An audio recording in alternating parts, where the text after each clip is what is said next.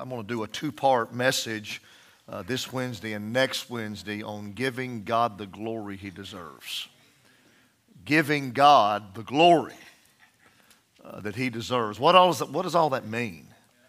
Uh, it's a great song, but what does it mean? Acts chapter number 12, and uh, we're going to begin reading in verse number 20. And, uh, but this is such a serious subject. Can I pray before we read the word together? Can we humble our hearts? Father, thank you that we have a Bible. Thank you that it is your word, it is you speaking. And God, we come and uh, as a church, we open it together. And Lord, we want to know what it means to give you the glory that you deserve. Uh, thank you for writing it down for us and showing us in the word. And God, I pray that uh, we would all have uh, ears that would hear, we would have hearts that would be receptive, that the, that the word could be uh, implanted, grafted in us. Lord, that we could hide the word in our heart, that we not sin against you. But God, we bring you glory through our daily lifestyles. And so I give you praise tonight, and I thank you uh, for this Wednesday night service. In Jesus' name, amen. God bless you. Thank you. Would you stand, please, as I begin in verse number 20? I'm going to read through the 13th chapter, verse 4. You do know that the chapter divisions are not inspired. Uh, here's what the Bible says Now, Herod had been very angry with the people of Tyre and Sidon, but they came to him with one accord, and having made Blastus the king's personal aide, their friend, they asked for peace because their country was supplied with food by the king's country. So on a set day, Herod, arrayed in royal apparel, sat on his throne and gave an oration to them. The people kept shouting, The voice of a God, and not a man. Then immediately an angel of the Lord struck him because he did not give glory to God and he was eaten by worms. John MacArthur, in his study Bible, I just read it out there a while ago. John MacArthur, in his study Bible, says, history says that he was in terrible torment for five days before he died, as the worms would eat him, and he died. Verse 24, but the word of God grew, multiplied. And Barnabas and Saul returned from Jerusalem well, they had fulfilled their ministry, and they also took with them John, whose surname was Mark. Now, in the church that was at Antioch, there were certain prophets and teachers Barnabas, Simeon, who was called Niger, Lucius of Cyrene, Manaen, who had been brought up with Herod the Tetrarch, and Saul. As they ministered to the Lord and fasted, the Holy Spirit said, Now separate to me Barnabas and Saul for the work to which I have called them. Then, having fasted and prayed and laid hands on them, they sent them away for their missionary journey. Thank you for standing, and you can be seated, please. Giving God the glory that He deserves. I really, of late, uh, have a burden and really a conviction and a desire to make a difference in this current day, uh, to really help me understand and help other people understand really that our entire lives should be giving glory to God all the time. All the time. I'll be honest, I've never been more challenged in my spiritual leadership and my personal walk with God to try to help in, to, for God to influence me first so that I might influence others that God be glorified and people really come to a biblical understanding what Christianity is all about. There's one statement that Charles Spurgeon made that inspires me, but at the same time it troubles me. Spurgeon said this Be a shepherd that feeds the flock instead of a clown that entertains the goats. My, what a statement. I don't want to be a clown in the pulpit.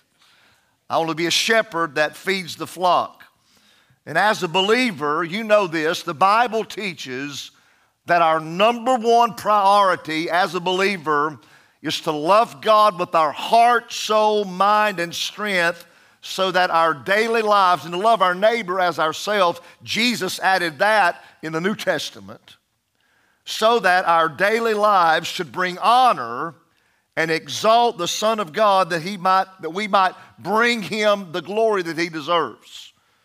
The word glory, it simply means to bring honor, to bring praise, uh, to make him the main attraction of your life. Let me just stop and ask a question Is Jesus Christ the main attraction in your life? Anything else that is is an idol. And if he's not the main attraction of my life, there's no way that him in me and through me can bring glory to himself. I'll give you a couple of examples. When Christ came the first time as a babe, what did the angels declared? Glory to God in the highest. And the entire life and ministry of Jesus Christ was to live out the Father's life and to bring glory to the Father. Did you know that giving God glory is a command for a believer from the Bible? It will not be on the screens for you, but just listen carefully. 1 Corinthians 6:20, you've been bought with the price. Therefore, glorify God in your body and in your spirit, which are God's. 1 Corinthians 10 31, whether therefore you eat or drink or whatsoever you do, do all to the glory of God. So the glory of God is a really is the whole purpose of Christianity. The reason God saved you and I was to bring him glory. Not just to wait till we get to heaven, but on earth. That's why he put himself in us on earth. So he saved us to live in us so that when he lives out of us, John 15 says, that the Father be glorified. So giving God the glory that he deserved. This passage starts, I started um, in the right in the middle of it where Herod he was bringing persecution toward the church and the Bible says he did not give glory to God, but then the Bible makes a big transition and explains how that the people there at the church at Antioch really were bringing glory to God. And bringing glory to God, uh, as I studied this, is much different than you would think. If you stay in context and study the Bible, and we see from the church at Antioch what it really means and how Christians are to give glory to God. See, giving glory to God is much more than me lifting my hands when we sing, although I do that. Giving glory to God is much more than coming to the Wednesday night service, although I do that. Notice with me what giving glory to God is in the context here. It's being disciplined in the Word of God brings God glory. this is unpopular preaching, but it's Bible preaching. Being disciplined verses 24 and 25. But the word, God killed Herod, but the word of God grew and multiplied. God killed Herod because he would not give him glory. That's what the Bible says. The Bible says he resisted him, he, he struck him, he reduced him, the worms ate him. What a way to go. Goodness. And he removed him so that the work of God could stay on track and that the people of God could continue to give God glory. And listen, after all I've witnessed as a Christian, why would I not want to be disciplined in the Word?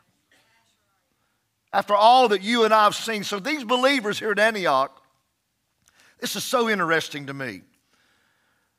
If there's a church that we need to model prospect after, it's Antioch. These, these people here were the first believers to be called Christians. It's because they had such a desire and a, uh, and a motivation, and they made a decision about the ministry of God's Word in their personal lives. They were not called Christians because they attended church. They were not, listen, they were not even called Christians because they were moral people. They were not called Christians because they were nice to people around them, although we ought to do all those things, but that's not why they called these people Christians. Do you know that um, all those things were true about them? But we find out in Acts 11, and when he, that's Barnabas, had found Saul, he brought him to Antioch. Listen to this.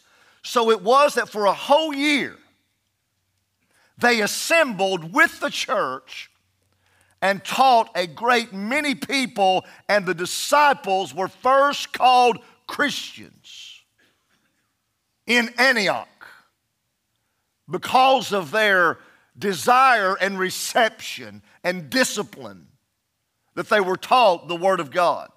I mean, even, even under this harsh persecution, they assembled for an entire year, and the, the Bible says they were first called Christians. There's only three references where the word Christian is mentioned in the Bible. Only three.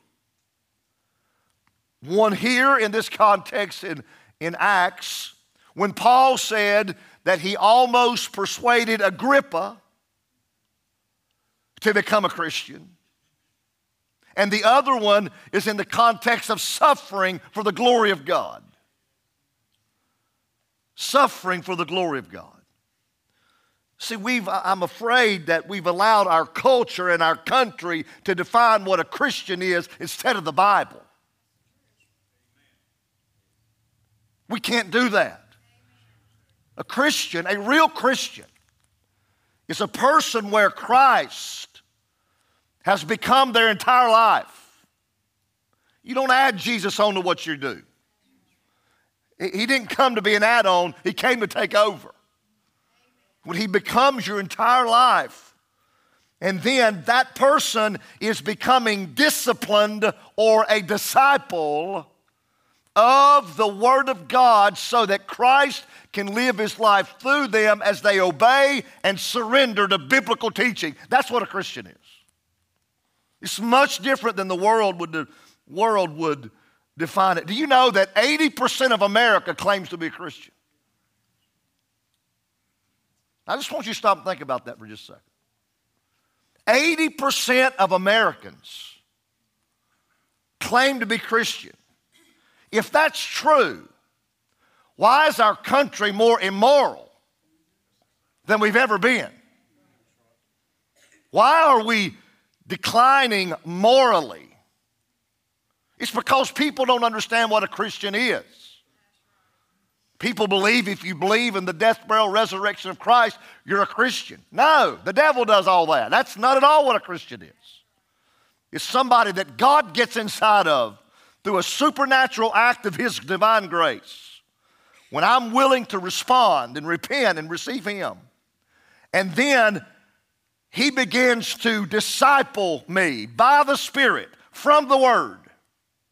That's what a Christian is. Notice there's a discipline to know the Word. Y'all okay? Goodness. I just want to make sure y'all hear tonight. Just say amen, I'm here. Just say, we're with you, preacher. this is what brings God glory because He's put His name on His Word. It's a discipline to know the Word. The Word grew. The Bible says the Word grew.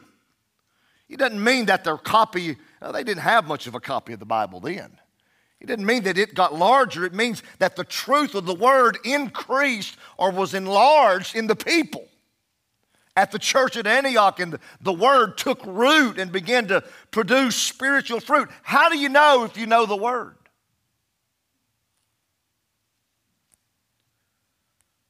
Well, you have to have a discipline to get in it privately and personally. I love the Bible, and I know you love the Bible. But there's still a part of me that don't want to get in the Bible.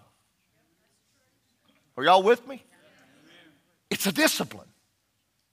It's a discipline.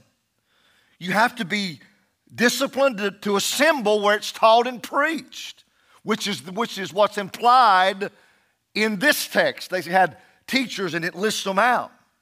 Now, I'm going to explain the difference, and I don't want you to hear me say something that I did not say. I believe that it's one thing for me to personally, and I believe that this is first base, that I am to take the Bible on my own as a Christian every day, personally and privately, and get with God and allow the Holy Ghost to speak and minister to me. I don't believe you can know the Bible apart from that happening. You can't know God apart from the Bible. You can't bring God glory apart from the Bible. But also, we're also taught in the scriptures, and this is what has been where the lines have been blurred. We're also taught in Scripture that we're to meet together as a church and hear the word together, to be taught to the church. Now, here's, what I, here, here's where I want to be careful. I'm in no way elevating myself by making this statement. But I do want to emphasize the spiritual calling and the gifting of God of a pastor teacher. I do want to emphasize that. God calls a man. Let me emphasize, first of all, man. God's never called a woman to be a pastor teacher of a local church. God calls a man and then gifts that man supernaturally with a spiritual endowment to begin to understand and know the word so that that man then can feed the flock instead of entertaining goats. You say, How do you know that? Well, if you go to the book of Ephesians, I'm saying you have to have both. I have to have my personal time, but I've got to have my, I don't like the word corporate, but I don't know what else to say, corporate time with the church around the word. Listen to what Ephesians says. And he himself gave some to be apostles, some prophets, some evangelists, some pastor teachers for the equipping of the saints, for the work of the ministry, for the edifying of the body of Christ, till we all come, listen to what it says, to the unity of the faith. That's a body of doctrine. That's not action, that's till we all come unified around the faith and the knowledge of the Son of God to a perfect or complete man to the measure of the stature of the fullness of Christ. And this church at Antioch met together for a year and heard the word together, listen, over and over and over so they could know it. I'm just here to tell you, Baptists do not know the Bible. We got a generation of preachers that don't know the Bible. God, help me not to be one of those. I want to know it, and we're losing a generation that, that has the discipline to prioritize the assembly of the church to hear the word so they can know it. And the number one reason our country is declining spiritually is because the church has given into the culture. And the church is believing that less is more. And it's not true, it's a lie. The word is clear. You see, listen, you need to hear the word as you get it personally, privately. You need to hear the word in a smaller context, in a small group. You need to hear the word in the corporate group. Listen, under the ministry of the pastor teacher. That's the way God designed it. Again, I'm not elevating me, I'm elevating the gift that God gives to men. And the word is very clear that, that we're not to forsake the assembling of ourselves together, but that we're to provoke one another to love and to good works. And listen, people that fail to prioritize the assembly to hear the word will not know the word to their full potential. The result is not bringing God the glory he deserves. Why, why, why are we, and again, I'm just trying to give us some facts to help us to see the urgency of this. Why are we the most biblical illiterate generation in history? Well, let me just tell you some crazy stuff people believe today. I mean, there's people believe that when people die, that the deceased one becomes an angel. God help us. I see it on social media all the time. and I just want to scream through the screen. So and so got their angel wings today. No, they didn't. There's a world of difference. It's because we don't know the Bible. I'm not mad. I'm just, people are nuts, man. I mean, it's just craziness. But knowing the word for the majority of the people that profess to be a Christian is not a priority. It ought to be the priority for every Christian. Y'all lean in with me just, just for a second. Man, I love y'all with all my heart. That's the reason I preach the way I do. I want every one of you to consider coming to VBS if you're not serving to the adult session in this room. And invest four or five days, evenings. I'm going to take 10 verses out of the Bible and teach and preach on 10 verses all week. And it's about the battle that everybody's in. Because we think when we get in a fuss with our wife that she's the problem. No. Not according to the scripture. Listen, if you want to get on your phone or iPad, this is the only time you can do this ever in church. And if I see anybody else doing it at any other time, I'll call you out and say, Stop it. Get your phone out, your iPad, and register right now. Go to prospectbaptist.com, hit register for VBS. We, we just ought to have a registry night. Amen. And bring your kids and your grandkids. Dear God, folks, listen to me. If we can't give God four or five days out of a out of a year to come together as a church to focus on the Bible, there's something bad wrong with us. We can, you can, and I hope that you will. Do everything. Secondly, let me say this about the word being a priority. And I'm not, I'm not grinding any axes, I'm just trying to illustrate. When there's something secular, that's a priority. I'll move heaven and earth to do it. I'll sacrifice. I'll pay a high premium. Let me just confess. Can I just, I'll use me as an example. I went to the Coca Cola 600. I did. God knows I did. Cody went with me. He drugged me over there. it's him, God. We had a, we had a blast. I left here Sunday afternoon, or we did at 1.30. Now, I would never miss church for the Coca Cola 600. But we normally take off on Sunday night, and so I said, I'm going to go to the Coca Cola 600 because I love racing. We left here at 1.30, went over there, it rained all afternoon. You know what we did? It rained all afternoon. We sat there. We ate the buffet behind us and sat there and just got bloated and felt awful. And they called it off and they said it'll be at 3 o'clock tomorrow. What'd we do? We went back and did the same thing and got there at 2 and left at 9:30. And people come to the house of God and go,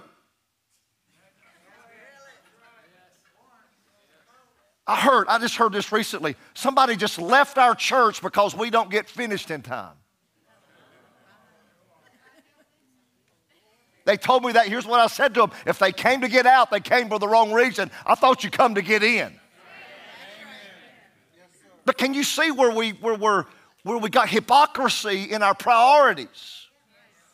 I mean, four or five of us moved heaven and earth to go to the Coca Cola 600. We did. We went back, drove how many ever hours? Four hours. Spent money, time, loved every minute of it. Amen. Pulled pork and good gracious. And felt awful the next day. Amen. Have I made my point? Priorities. Whatever's a priority I'll put everything into it that I have to. I'm just encouraging you. Know the Bible as a priority. Make knowing the Bible as a priority. Secondly, it's a discipline to grow. The Bible, the Bible says the word grew and it multiplied. Well, this is incredible. This means to become full grown, rich, something out of the ordinary.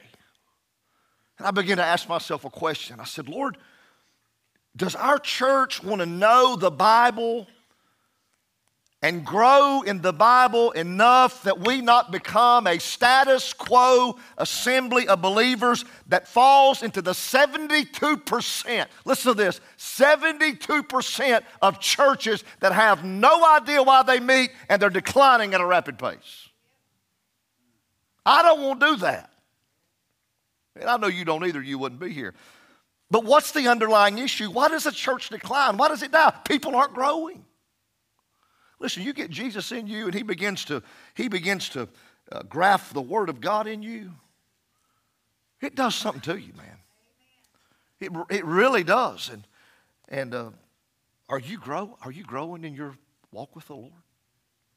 Is the word of God multiply? How do you grow? Well, you got to eat. I think this is pretty good. What would happen? This, I think, yeah, here it is.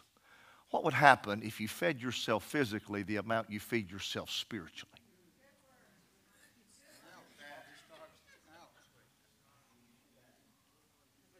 Now, looking around, we've prioritized eating physically. Pulled pork, that's right. But if I, if I fed myself physically the amount that I feed myself spiritually. Are we spiritually growing?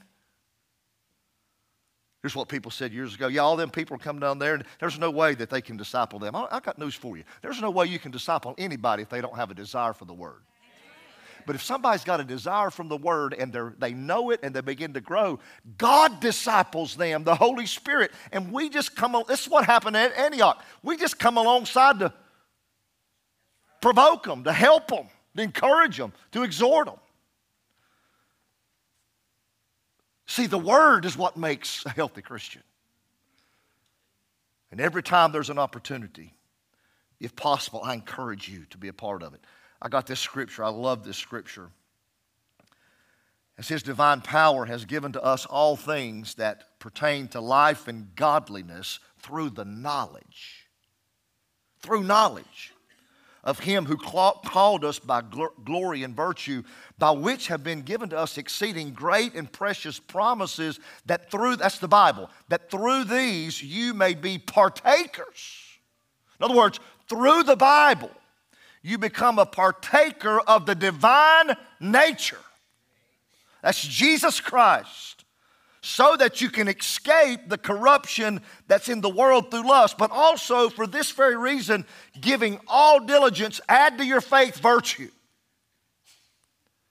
and to virtue knowledge can you see the growing and the knowledge self control? To self control, perseverance. To perseverance, godliness. To godliness, brotherly kindness. And to brotherly kindness, love. And look at this. For if these things are yours and abound, in other words, if you're growing in the Bible, you will be neither barren nor unfruitful in the knowledge of the Lord Jesus. For he who lacks these things, in other words, the person that doesn't grow is short sighted, even to blindness, and has forgotten that they've been cleansed from his sin. So, why is growing so important? Well, when you grow, your salvation from God stays fresh. Are you with me? You're refreshed in who God is and what He's done for you and you allow God to produce His life th- through you. But listen, when, you, when, when I fail to grow, I'm going to use me. When I fail to grow, Brother Stoney, do you have trouble doing your quiet time? Yes, every day. It's a discipline. It is a desire, but it's a discipline also. But when you fail to grow, you can't even see what you become short sighted. In other words, you can't see past your hand spiritually, even to blindness, and you, and you get carnal and you forget that you're even saved and cleansed from your sins. How can we reverse this? Keep assembling to know and to grow, and lastly, show the word. And Barnabas, I'm going to hurry because I want us to pray. And Barnabas and Saul returned from Jerusalem when they had fulfilled their ministry, and they took John, whose surname was Mark. And so when you're knowing and you're growing, it shows. Listen, when you're not growing and knowing, it shows. It really does. And when God saves us, He, he calls us to be salt and light to the world, to show the world that Christ is really real. How, how, how do we show if we're growing? It's in the context of the church assembly. How do we do that? It's a personal connection to the body. People that refuse, and we have a lot of them. I'm not saying they're here tonight, but they may be. People that refuse to get connected are refusing to know and grow in the Lord. You say, what do you mean? I'm, I'm just talking about just getting connected to the body life of the church. It helps you grow, it helps you know where you spend time with other believers. Here's what people say about the church, this church in particular. They've said it for years and they'll keep saying it for years to come. That church is just too large. How many of y'all heard that? Ask it again. How many of y'all heard that? If we get three times, we'll get the right answer. How many of y'all heard that? I got thinking about that, and here's what I've here's the conclusion that I've come to.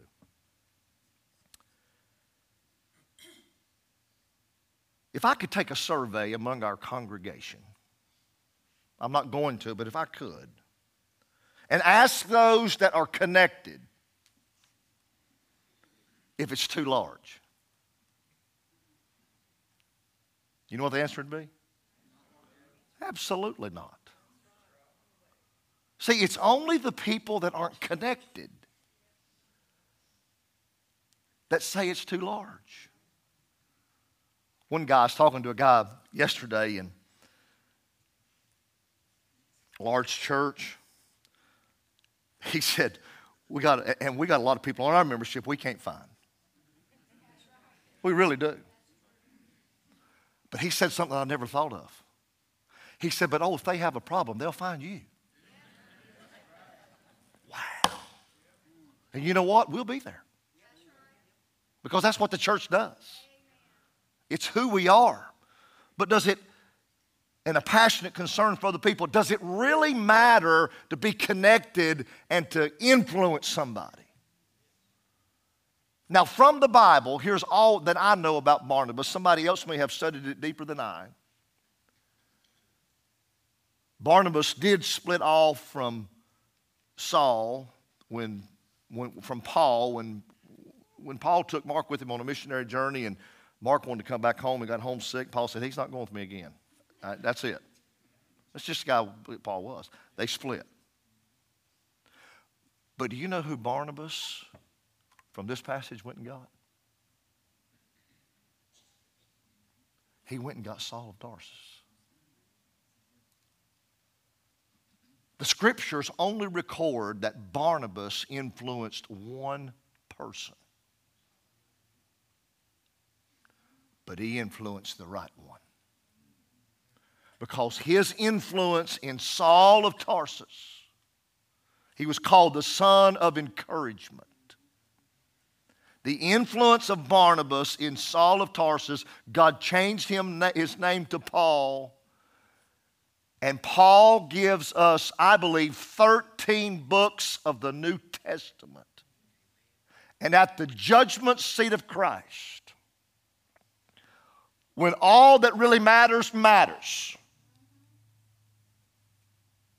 I believe Barnabas will be the guy that is called to the forefront and given crowns for investing in the greatest missionary, the greatest probably preacher other than John the Baptist, the greatest Christian that we know of, the Apostle Paul, and it was all because of one man influenced him. Listen, it's not about how many people you influence, it's about influencing the right one. And that's what took place here. And Barnabas influenced him. And, and, and see, as a Christian, I'm never allowed to keep anything for myself. I mean, if I read something in the Bible, yeah, it's for me and I apply it, but then I'm to give it to somebody else to help them. I mean, Paul said it to Timothy the things that you've heard from me among many witnesses, the same commit to faithful men who will be able to teach others also. That's where we failed. That's where I failed. Who are you concerned enough about to influence and invest in? Greatest way you'll bring, I'll, I'll give you the second part next week, and we'll talk about being devoted to the work of God here. One of the greatest ways you can bring glory to God is you begin to know your Bible. You begin to grow. Because if the, when the word gets in you, I mean, the psalmist said, if it gets in you to keep you from sinning. Thy word have I hid in my heart that I might not sin against you. Here, here's, the, here's the prayer tonight. Here's the prayer focus God, give me more of a desire for the word. God, I want to know the Word. I want to grow in the Word. I want to be a real Christian and a disciple of Jesus Christ. Amen, church. Let's all stand together. We're going to have some soft music. This altar is going to be open. And I just want to encourage you to spend just a few minutes at the altar or at your seat, wherever, just praying about your relationship to God and the Word. However, you need to pray that. God, Help me know it. Lord, help me grow. Just tell God, here I am. Help me to grow and know and show it and be connected. And I think we all, we all could use some help in this area. Amen. Let's respond to the Lord tonight. God bless you.